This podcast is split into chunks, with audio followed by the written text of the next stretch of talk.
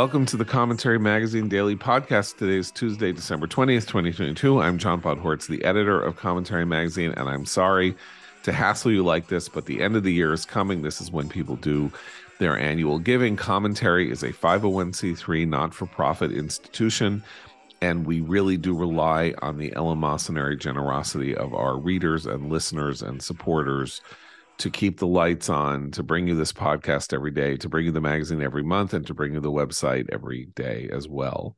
So, if you would consider being generous and uh, adding us to your list of uh, charities to whom you uh, to whom you provide resources, or if you have been a giver in the past, uh, maybe I can seduce you into giving more generously this year. Either way, please go to commentary.org, www.commentary.org slash donate to make commentary part of your annual giving in 2022. We would be grateful. And by we, I mean executive editor Abe Greenwald. Hi, Abe. Hi, John. Media commentary columnist and American Enterprise Institute fellow Christine Rosen. Hi, Christine. Hi, John. And associate editor and author of The Rise of the New Puritans, Noah Rothman. Hi, Noah. Hi, John.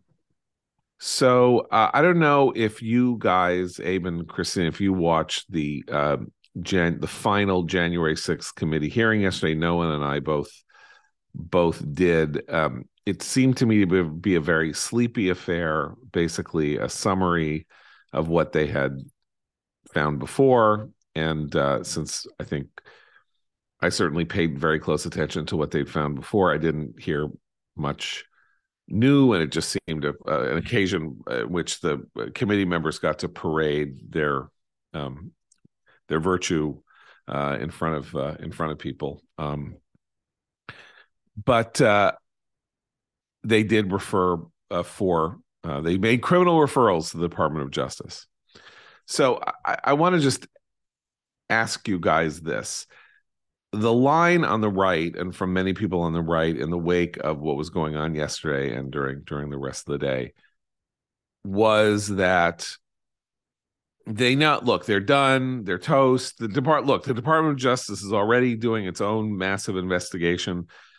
Apparently it's the largest criminal investigation that the fbi and and the justice department have ever been involved in in terms of its scope and scale. If you add in everybody who has been prosecuted for their specific actions on January 6th. So the idea is, and they're just grandstanding. They're just grandstanding, and this was no point. And they were grandstanding. I'm not saying they weren't.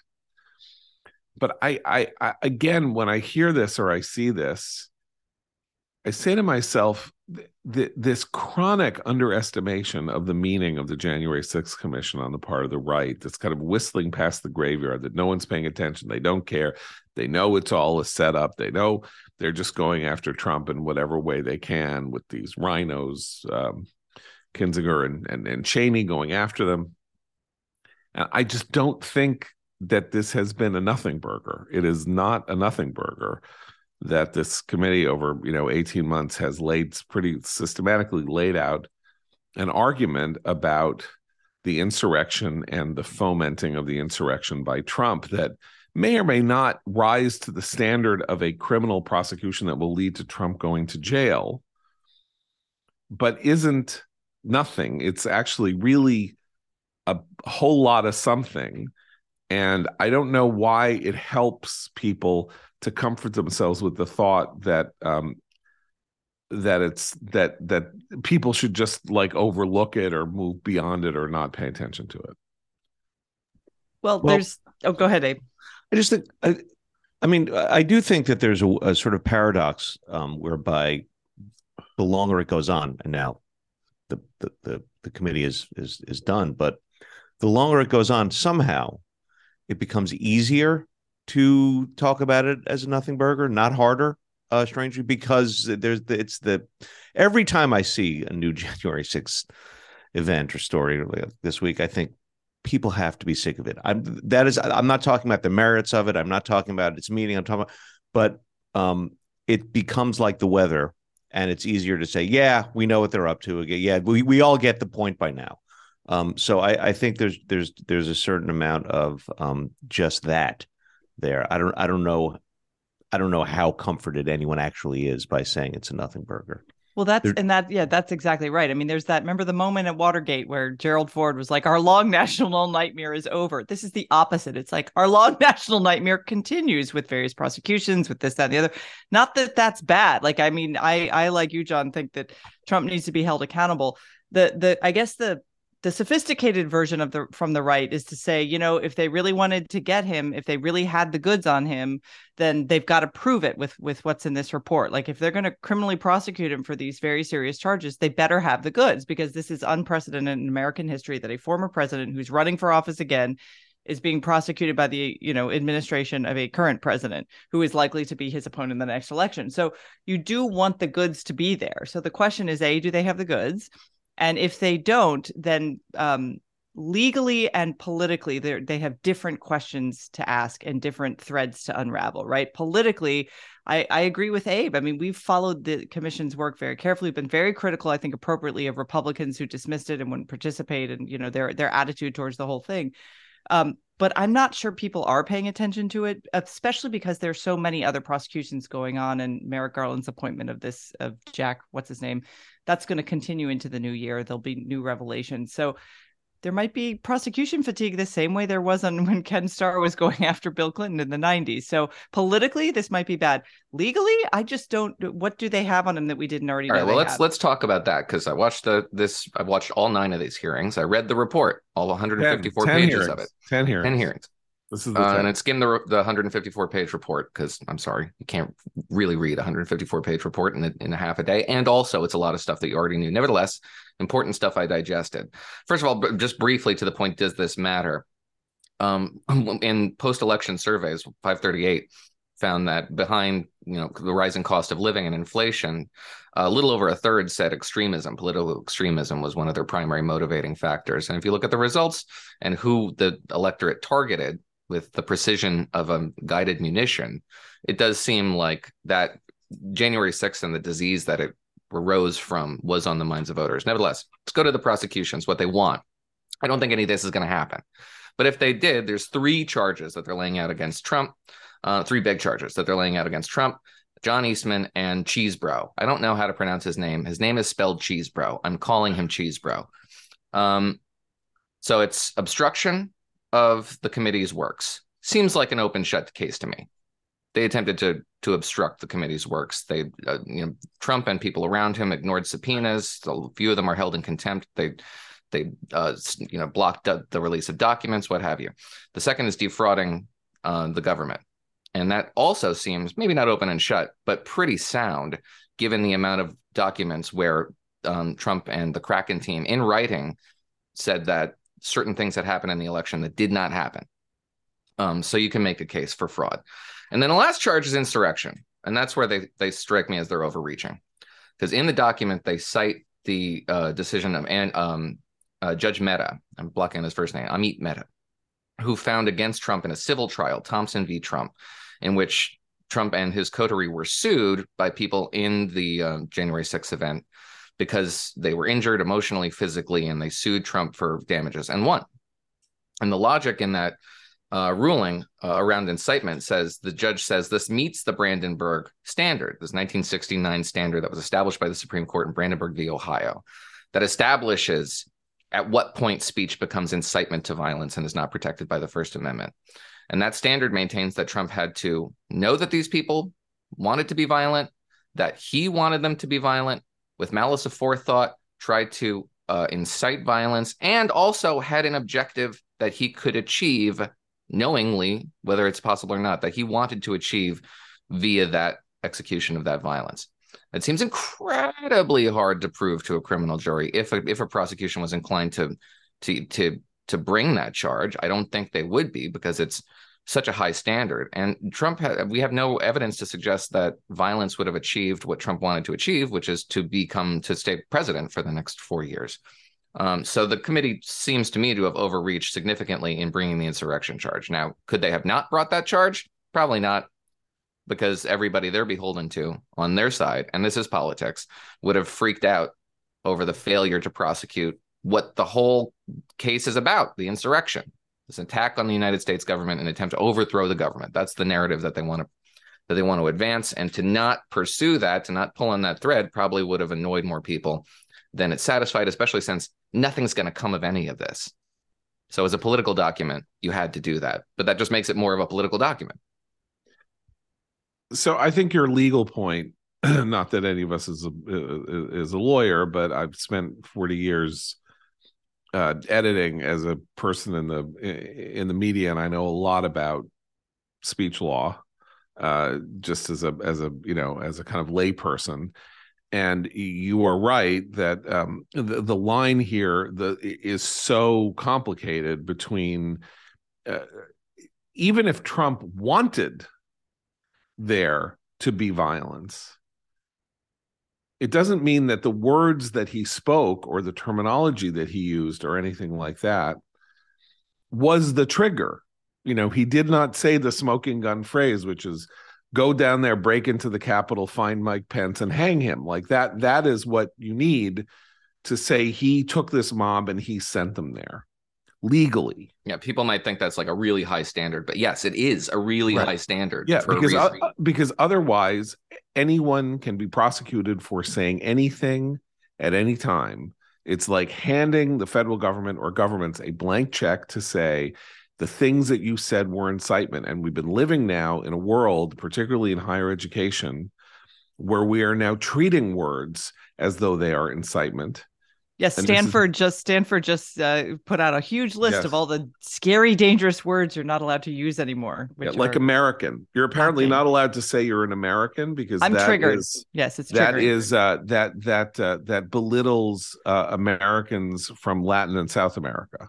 Yes, clearly. So you have to say U.S. citizen anyway. But I'm just saying, like we've lived through this period of um, the confusion of speech with incitement speech can be incitement, but the classic principle that where speech is incitement is you can't yell fire in a crowded theater. That's the most no, famous no, example. No, no, Why? That's that's Oliver Wendell Holmes' formulation. It yes. lasted for it was the Espionage Act. It lasted for all of four years before it was overturned. It's a terrible no. standard. It's not a legal standard. Okay. okay. It's a standard for imprisoning your political enemies. But that's exactly my point, right? Which is you know the court and the supreme court in particular were it ever to get would would not this this is a pandora's box you know like saying that uh, someone says something and someone else does something and you are therefore in a position where the person who says something is as guilty if not guiltier than the person the brandenburg standard is around is around people who are armed right okay. in, in that yes. case they were armed they were dangerous right. it was knowingly so yeah I mean, I mean, you can make the case for here because right. this report also demonstrates the extent to which a lot of these people were armed to the teeth. It was shocking how yeah. many weapons. This has yeah, not, should, not been yeah. released previously. No, so you, I think you pulled this out. Let me just read what what you found yesterday. Um, hold on.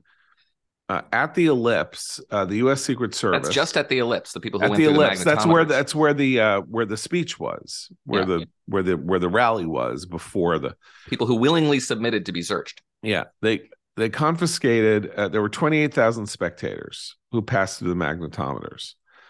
Uh, 242 canisters of pepper spray, spray were confiscated. 269 knives or blades, 18 brass knuckles, 18 tasers, uh, six pieces of body armor, three gas masks. I don't think that uh, that stuff matters. But 242 canisters of pepper spray, 270 knives, brass knuckles, tasers, 30 batons or blunt instruments. So the, the report question, goes on to detail the firearms that were confiscated outside right. the mags. Okay, so let's talk about this for a minute because there are two ways of looking at this. One of which is that um, the Trump mob, the 28,000 people who showed up and the people in that, a lot of people in that crowd are kind of, were cosplaying being a militia, right? They came armed uh, did they mean to use weapons? Probably not. If they had meant to use the weapons, they wouldn't have gone through the magnetometers. But it's like I'm going and I'm bringing my taser. You know, uh, why would you bring your taser? It's cold. You know, I'm gonna I'm gonna make Heavy. a defense of pepper spray, okay. however, since some of us who live in the district yes.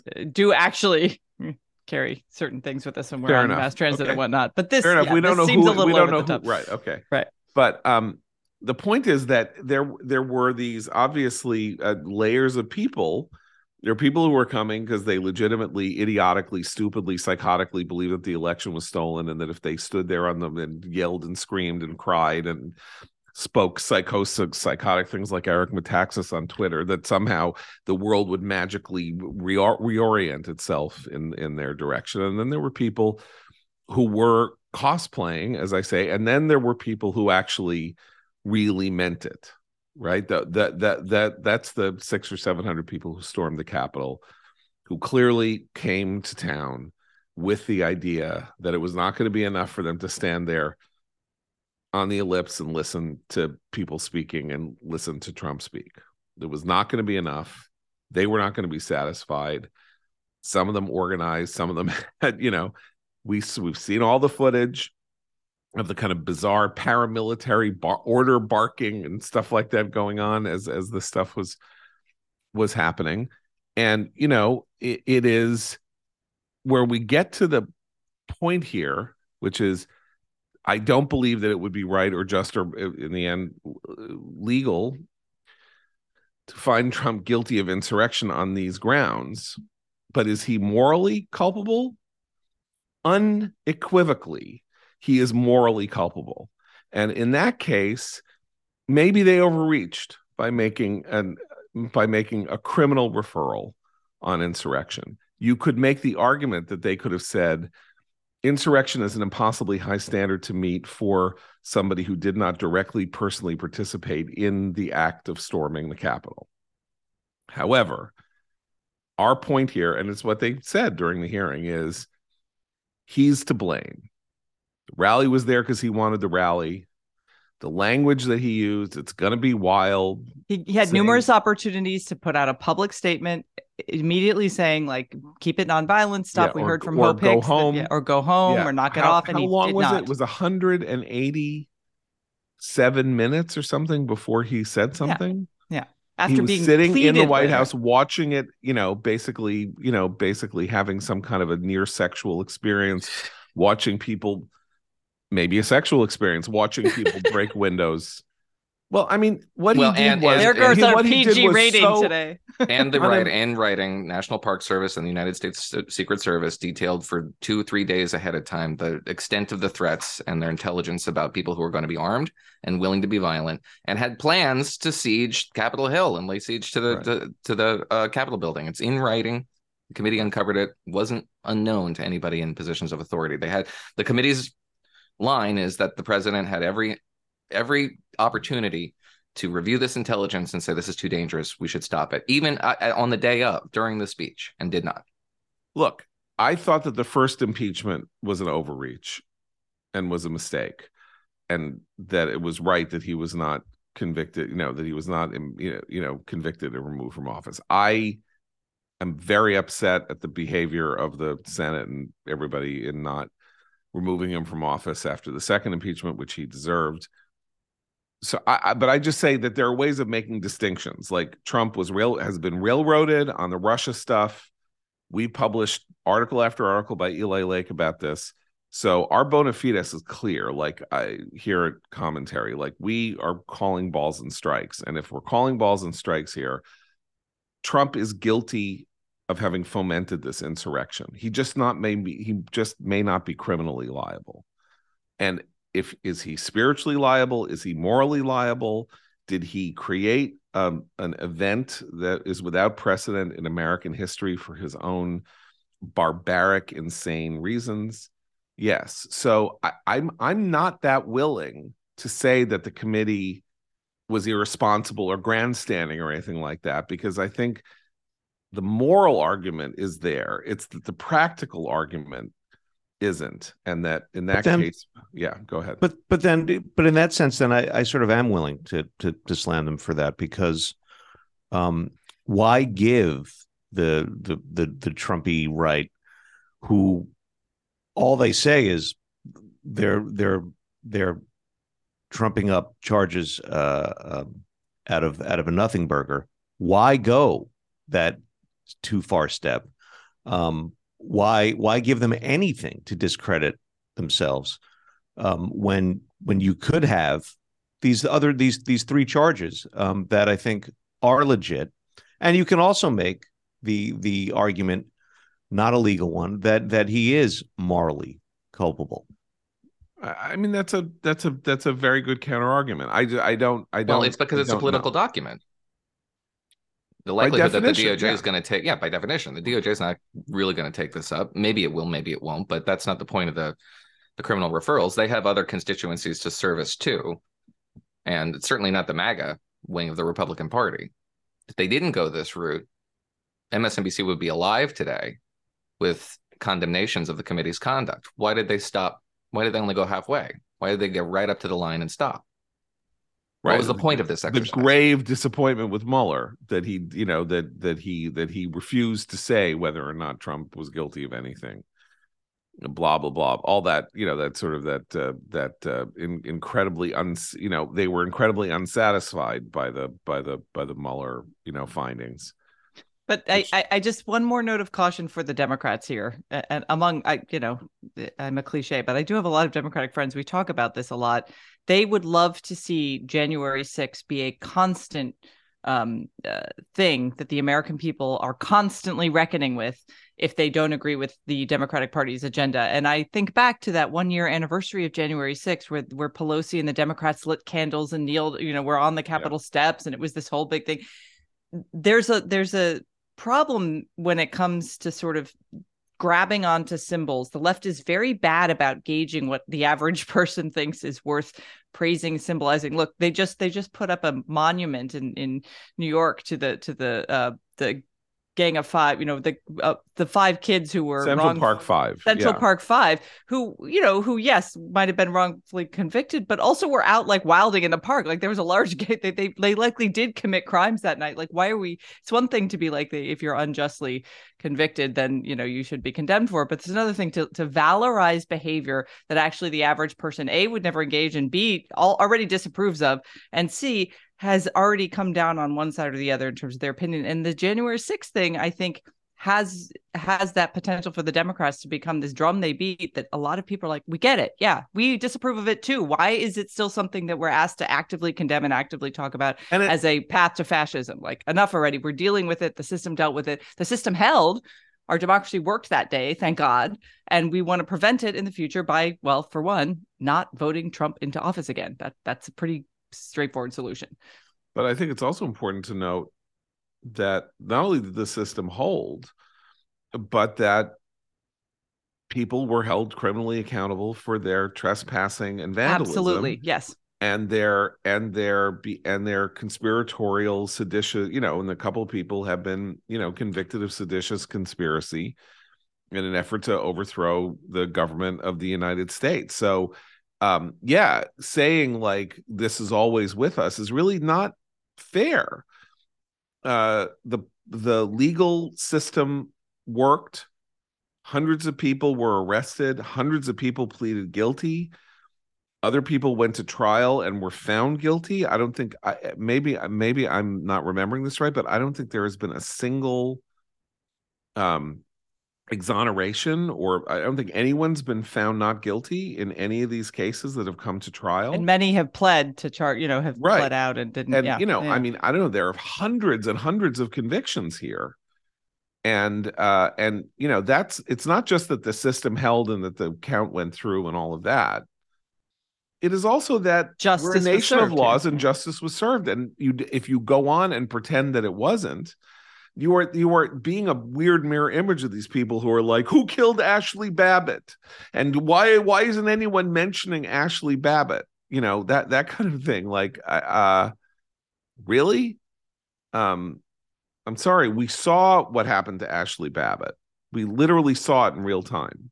I mean it's the horrible one of the first disobeyed a direct order from law thing. enforcement. Yes, and not just that. I mean and she was rampaging so the whole thing is i mean you know it's like pretending that we didn't see what we saw is crazy and now that this whole thing where trump is making fundraising appeals for people's you know for this defense fund for january 6th uh, another sign that he is morally complicit you know he's more than morally complicit in this But I think, I mean, look, I, this is an unsolvable argument.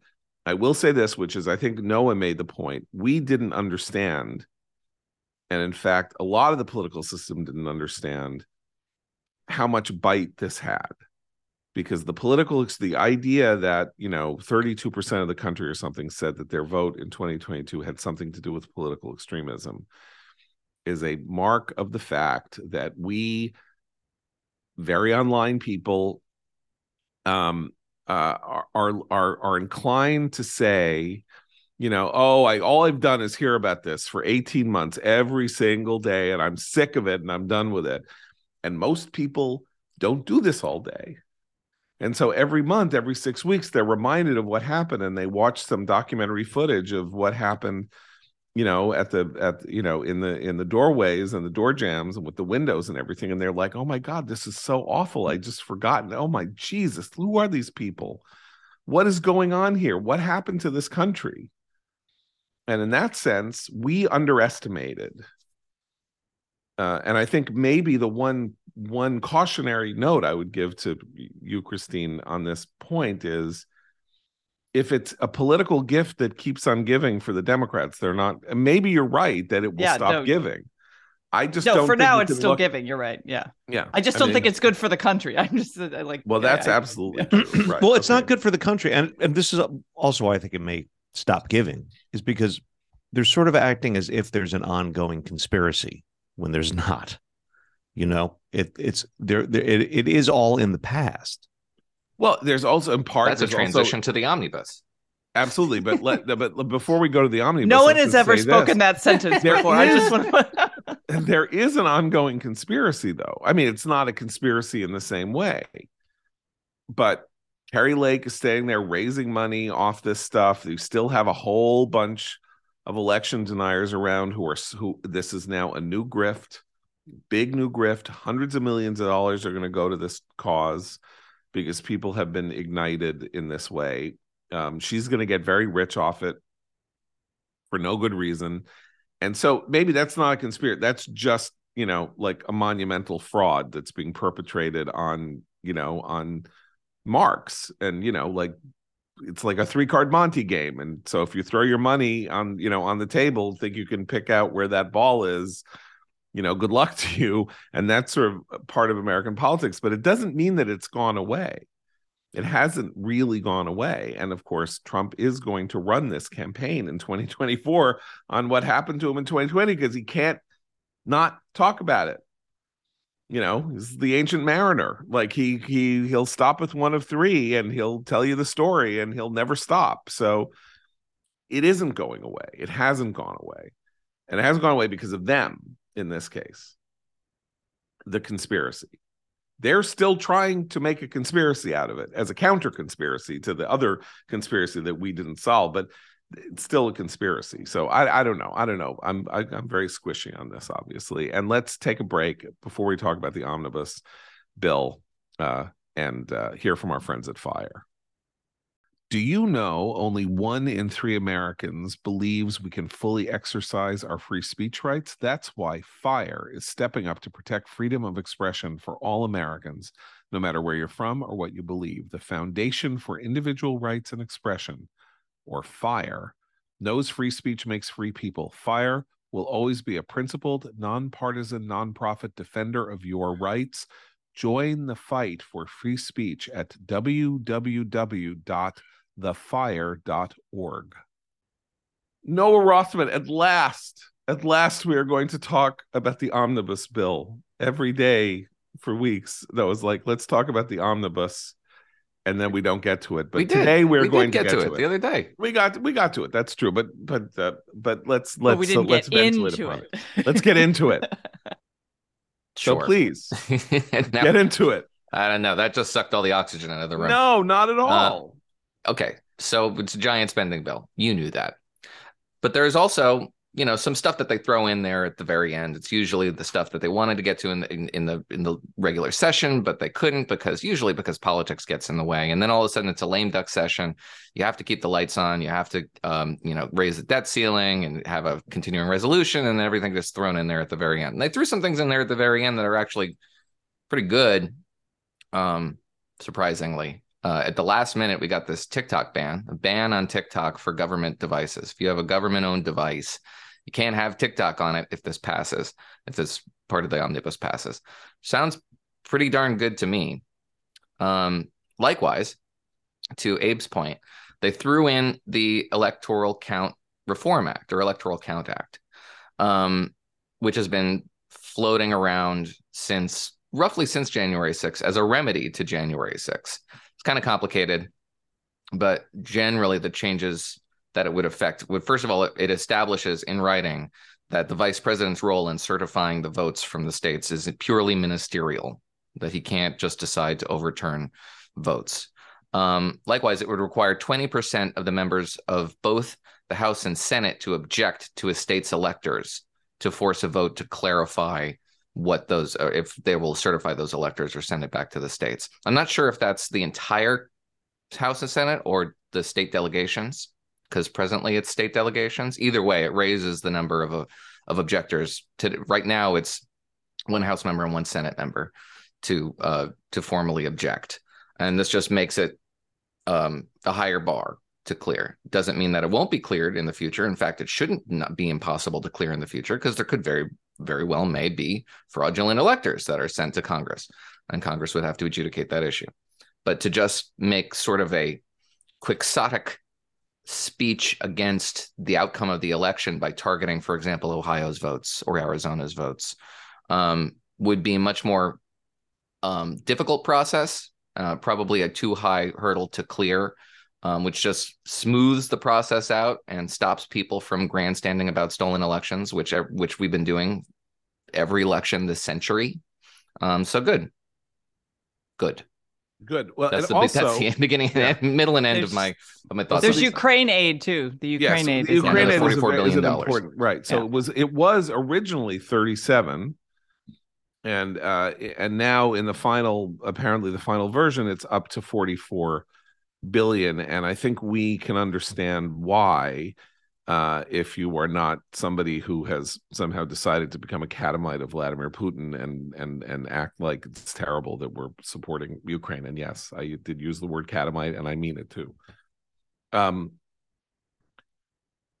the uh, Russia's tactics have now become, um, you know, are are are are brutal in a new way. Right, we're going into winter heat and electricity has been mortally damaged in major cities.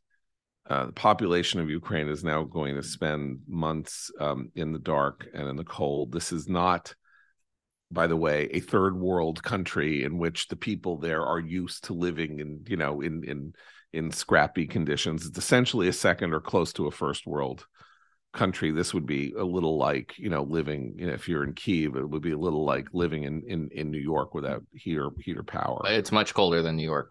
I know. the the the, steppe, the frozen steppe is freezing. Yes. So i'm just saying but even even even so however you know it's the major city in the country and it's it's you know two-thirds of it are now dark and with very little hope of restoring power and so and and the whole question is whether or not this is going to break the ukrainian will on the one hand on the other hand is also going to give the russians time to regroup and do terrible things in the spring and so there is all there were all kinds of resources that are needed uh, including the fact that we are apparently we and and nato and the nato countries are starting to really begin to deplete our reserves of conventional weaponry that we have been you know um, providing uh, to them. And it's interesting that in the wake of uh, the election, uh, that this idea that there's a growing American concern with why we've involved ourselves in Ukraine like this, based entirely in the minds of people who do nothing but who don't turn Fox off in their house. Um, this is going to pass. Uh, the polling shows, I believe, something like 70% of the American people are supportive of Ukraine's efforts and supportive of our efforts to help Ukraine. And Vladimir Putin's approval rating in this poll from Harvard Harris this week is 14% in the United States. and uh, with an 83% disapproval. So I don't mean to like cite polls and you know cutesy polls in this way, but it's important that after a year of this nonsense about you know the evils of the the evils of our of our trying to make sure that um, one country doesn't swallow up another country on the European continent, Throwing money the- into Zelensky's slush fund. yeah that that that those people do not have not have not prevailed. Um in fact according to the same harvard harris poll here are the most favorably viewed institutions. Listen to this. The most favorably viewed institution in america is amazon. Is amazon which has a almost uh 80% approval rating. So maybe you've heard that Amazon is terrible because its warehouse conditions are what American people love Amazon. Okay. US military, they love the US military, 77% versus Amazon 78. And they love the police.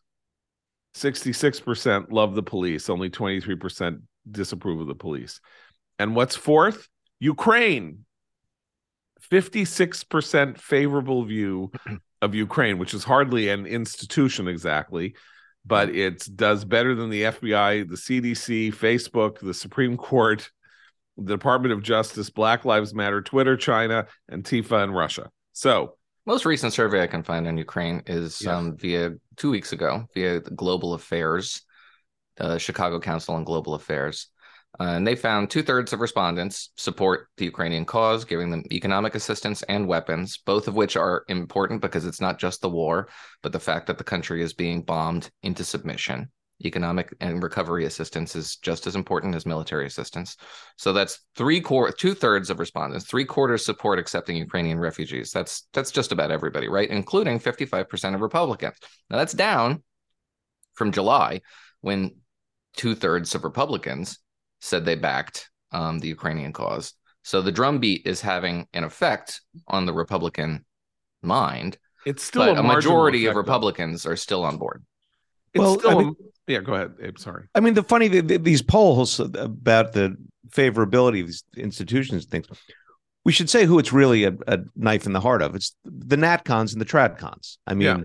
who don't like Exactly. our military, who who think Amazon, you know, the, part of their new sort of Marxy paradigm says that Amazon is bad and and uh, and Ukraine is worse than than Russia. I mean, the only thing that they could now that would like you know go one better would be if you know drag drag queen story hour had like a you know a 70% approval uh you know in the country I got another one for you. I'm writing a, a little bit about this later today, so I don't want to give up my whole thesis, but why not? Um, so yeah, it's it's So You you, You always say that. Noah, and know, you my- always do. my- they- they But you are giving up anyway. your They listen, they don't read. Okay. Um, so yeah, it's you, you have your you should read channel, it's where and listen. But um, yeah, NATO and Ukraine very popular, fifty percent and fifty six percent respectively. You know who else is really popular? The FBI. The FBI has a job approval rating of fifty five percent of this country, and it's a, a dramatic gap. I mean, the fifty five percent are like, well, that that doesn't sound too terrible, right? But um, the gap. at, Let me see if I can find the gap here. I have it here. Hold Yeah, on. thank you very much. Okay, yeah, 55 to 31%. So Yeah. so 31% disapprove, roughly a third. That's about 24% gap. Um, it's not even close, folks. If you're The following people- the FBI news really closely, you're a weirdo. the the American I need to people like you. the U.S. or a journalist on Twitter, but you know, Right. They like the U.S. They are the same. they like police and they like the FBI. Those are what? Those are the three components of what uh Rudyard Kipling called the uniforms that guard us. And we have had a systematic effort over the last 10 years of making us dislike the uniforms that guard us, or 20 years. Even though we do all, you know, thank everybody for our service and thank the military for our service, nonetheless, they also they do terrible things and they eh, they and we should trade people for Bo Bergdahl because the, he was so traumatized and the, and the, cause is so unjust and what they do is so unjust and cops are terrible and the FBI is terrible. And the fact is the American people are like thank you. Thank you for being there to protect this country and to protect my neighborhood. I wish there were more of you not less of you. And that's a very important element. And it's by the way, one of the things that saved the Democrats in 2022 was that they got knocked upside their head to stop talking smack about cops. You know, and they really did. Like they they really stopped. Um, you know, uh, the vice president of the United States wasn't wasn't asking for people to pay to legal Hmm. defense funds for people who set cities on fire all of a sudden. Now, once just to got her- once that- she got her polling briefing. So this isn't all back patting and you know congratulating ourselves. There's plenty of sacred cows here that are that for me at least that are gorged by the the general public. Gouged. Yeah. Gouged. Thank What? you. Um, the CDC is very popular at 55 percent. Still I has don't like understand how that happens because Well, the first of all, CDC they- abrogates property rights. The CDC Okay, they- sets uh, policy based know- on elite opinion and then backtracks two minutes later. The CDC is responsible for all the hardships in your life that you've experienced in the last 18, 24 months, and yet you love it. but they don't like look they don't they don't think of this they don't i don't think people put it in the same package it's not in dc but i will say look the cdc is still got like almost 80% of its employees working from home Like, This is this is I- all the I'm stuff that drives us yeah. nuts, but everybody else takes a holistic view of this thing that's Right. actually far more sane.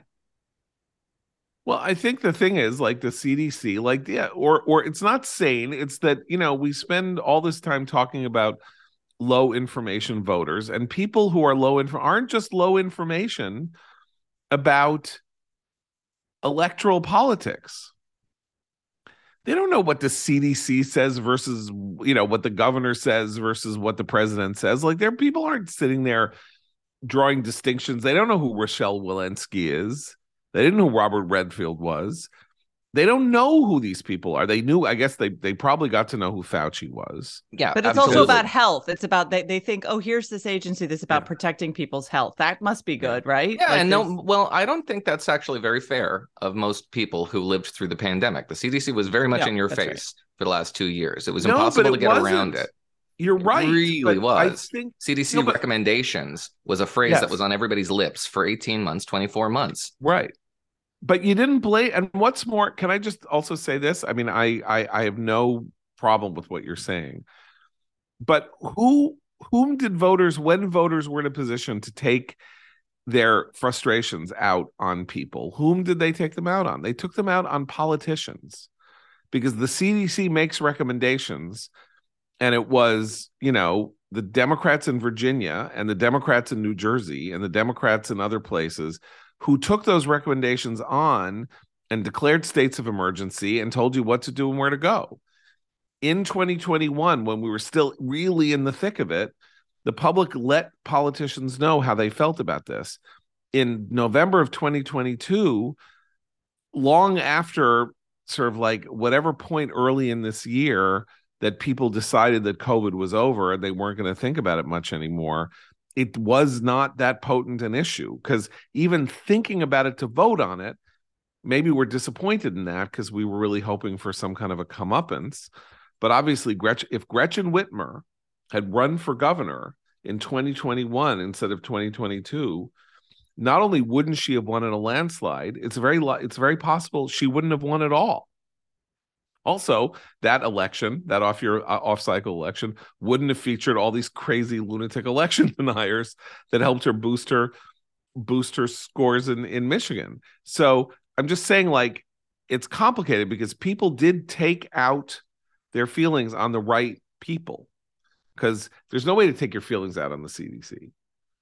You can blame Biden, you can blame Trump, you can blame Trump for listening to the CDC, and maybe people did. We don't even know. Or you can blame the politicians who took what they were handed and ran with it in order to arrogate, you know, in order to uh, accumulate power and like say things like, yeah, this week you can have 35% occupancy of your restaurant. But if you serve one drink too many, I'm pulling your license, you know, like Andrew Cuomo sitting there with his little psychotic. Ch- I know I'm talking using the word psychotic a lot today, but it's deserved. Um, hey, do you see that Andrew Cuomo had lunch with uh, Kellyanne Conway uh, yesterday? that, that was an unexpected blip in the timeline yeah, I mean, very strange yes, yes, yes, very, very. yeah, it's like some kind of couple made in hell, like, you know, as far as I'm concerned. Anyway, um, so uh we will we got another one of our fun end of year shows that we're gonna tape today for next week. So we gotta run now. Thanks for listening. Uh, we'll be back tomorrow for Abe, Christine, Noah, John Podhoretz. Keep the candle burning.